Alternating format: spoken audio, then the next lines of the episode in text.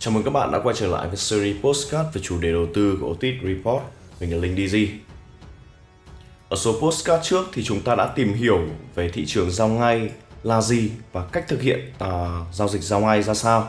Trong nội dung postcard trước thì tôi cũng đã đề cập đến hợp đồng kỳ hạn và hợp đồng tương lai nghĩa gì. Và số postcard này tôi sẽ giải thích cho tất cả những cái điều đó. Về cơ bản thì hợp đồng kỳ hạn và hợp đồng tương lai là những thỏa thuận cho phép nhà giao dịch các nhà đầu tư và nhà sản xuất hàng hóa đầu cơ vào giá tương lai của một loại tài sản. Những hợp đồng này đóng một vai trò như một cam kết giữa hai bên để cho phép họ giao dịch một công cụ nào đó tại một thời điểm trong tương lai, tức là ngày hết hạn, với ờ, mức giá đã được thỏa thuận tại thời điểm hợp đồng được tạo ra. Công cụ tài chính cơ bản của một hợp đồng kỳ hạn hoặc là hợp đồng tương lai có thể là bất kỳ một loại tài sản nào, chẳng hạn như là cổ phần, hàng hóa, tiền tệ, khoản tiền lãi và thậm chí là trái phiếu.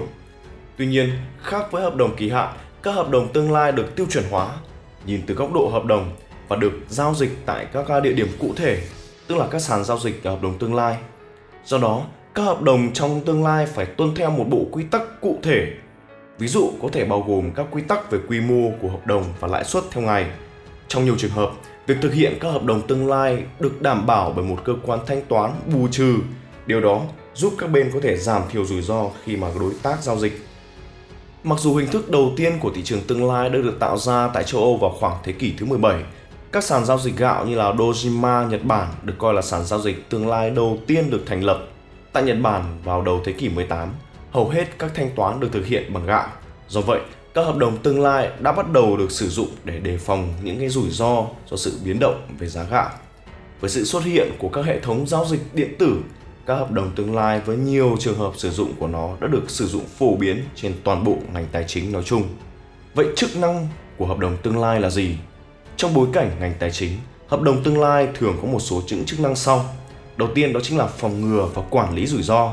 Có thể sử dụng hợp đồng tương lai để giảm tối đa rủi ro. Ví dụ người nông dân có thể bán hợp đồng tương lai cho các sản phẩm của mình để đảm bảo họ bán được các sản phẩm ở một mức giá nhất định trong tương lai – bất chấp các điều kiện bất lợi về biến động của thị trường.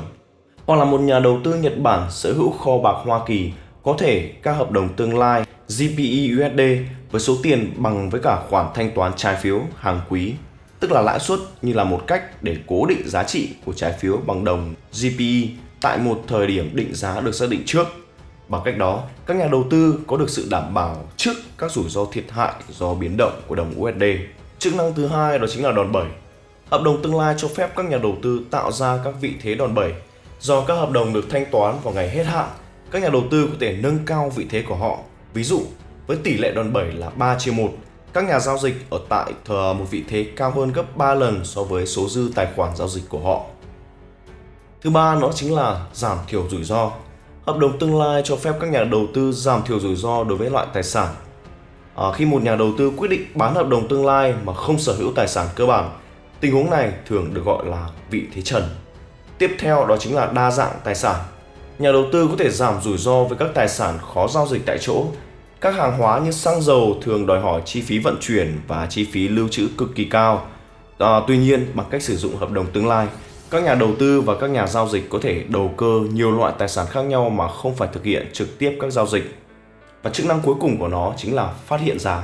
Thị trường tương lai giống như một cửa hàng, một điểm đến Tại đó, người bán và người mua có thể thực hiện các giao dịch đối với một số loại tài sản chẳng hạn như là hàng hóa, tức là cung và cầu gặp nhau.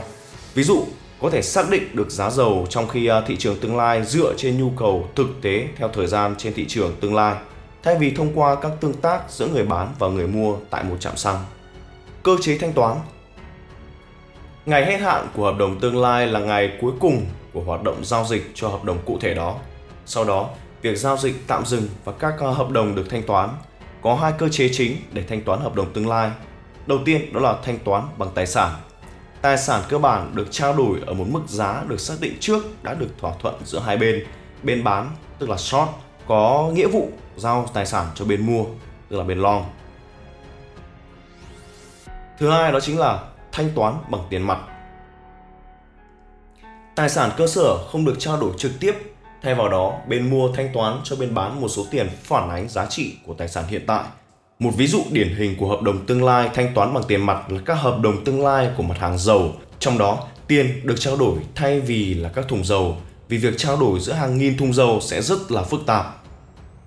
Hợp đồng tương lai thanh toán bằng tiền mặt thuận tiện hơn, bởi vậy chúng phổ biến hơn các hợp đồng thanh toán bằng tài sản, kể cả khi đối tượng giao dịch là các chứng khoán tài chính, thanh khoản hoặc là các công cụ thu nhập cố định mà việc chuyển nhượng giữa quyền sở hữu có thể được thực hiện khác nhanh chóng ít nhất là so với một tài sản à, vật lý như là một thùng dầu. Tuy nhiên, các hợp đồng tương lai thanh toán bằng tiền mặt có thể dẫn đến sự thao túng giá của loại tài sản cơ bản. Kiểu thao túng thị trường này thường được gọi là neo giá đóng cửa.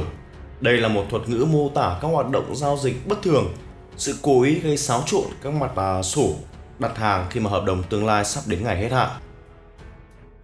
Các chiến lược thoát ra khỏi hợp đồng tương lai Sau khi nắm giữ một vị thế hợp đồng tương lai, các nhà giao dịch có thể thực hiện ba kiểu hành động như sau.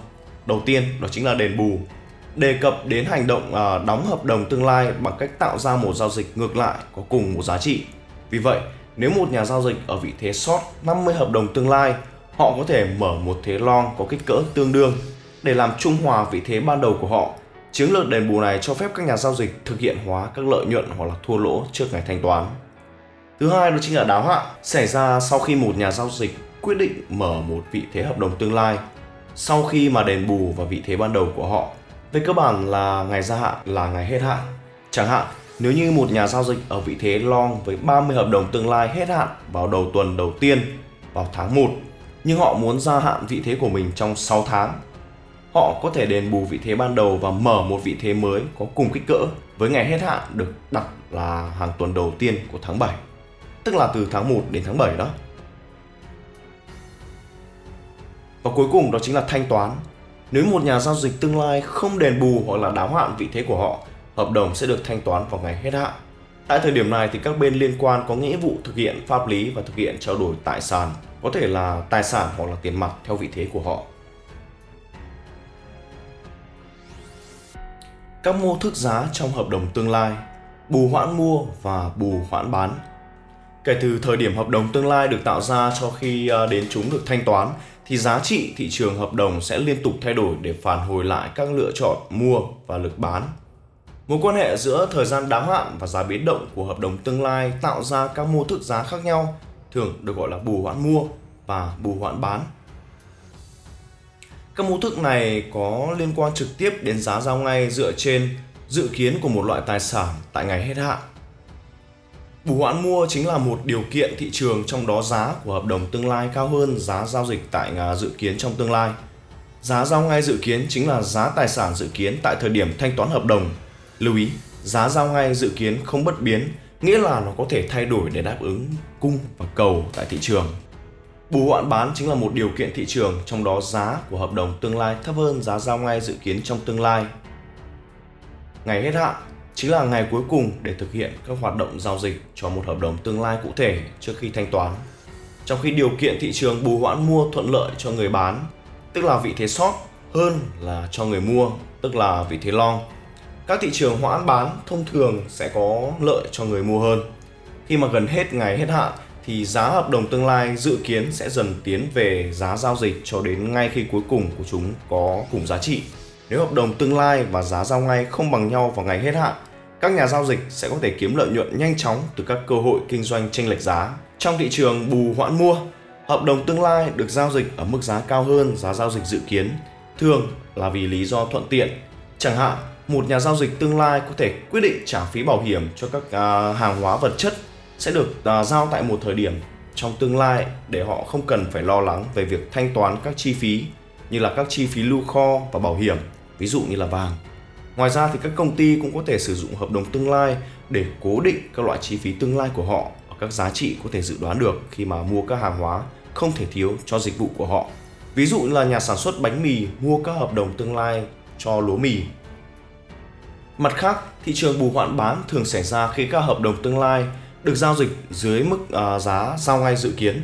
Các nhà đầu cơ mua hợp đồng tương lai với hy vọng kiếm được lợi nhuận nếu giá tăng như mong đợi. Ví dụ như hôm nay, một nhà giao dịch tương lai có thể mua các hợp đồng thùng dầu với giá là 30 đô mỗi thùng, trong khi giá giao ngay dự kiến là 45 đô cho năm kế tiếp. Tổng kết lại, là một loại hợp đồng kỳ hạn được tiêu chuẩn hóa. Hợp đồng tương lai là một trong những công cụ được sử dụng nhiều nhất trong ngành tài chính và chúng phù hợp với nhiều trường hợp sử dụng nhờ có chức năng đa dạng. Tuy nhiên, các nhà đầu tư cần hiểu rõ về các cơ chế cơ bản của hợp đồng tương lai và thị trường cụ thể của chúng trước khi đầu tư. Mặc dù cố định giá tài sản trong tương lai là có ích trong một số trường hợp nhất định, nhưng điều này không phải lúc nào cũng an toàn, đặc biệt là khi các hợp đồng được giao dịch ký quỹ. Do đó, các chiến lược quản lý rủi ro thường sử dụng ờ, để giảm thiểu rủi ro không thể tránh khỏi liên quan đến các hợp đồng trong tương lai. Một à, số nhà đầu cơ cũng sử dụng các chỉ số chỉ số chỉ báo phân tích kỹ thuật cùng các phương pháp phân tích cơ bản như là một cách để hiểu rõ hơn về các hành động giá của thị trường tương lai. Và đó cũng là toàn bộ nội dung postcard ngày hôm nay của chúng tôi muốn gửi đến các bạn. Xin chào và hẹn gặp lại các bạn trong những số postcard tiếp theo của Otis Report.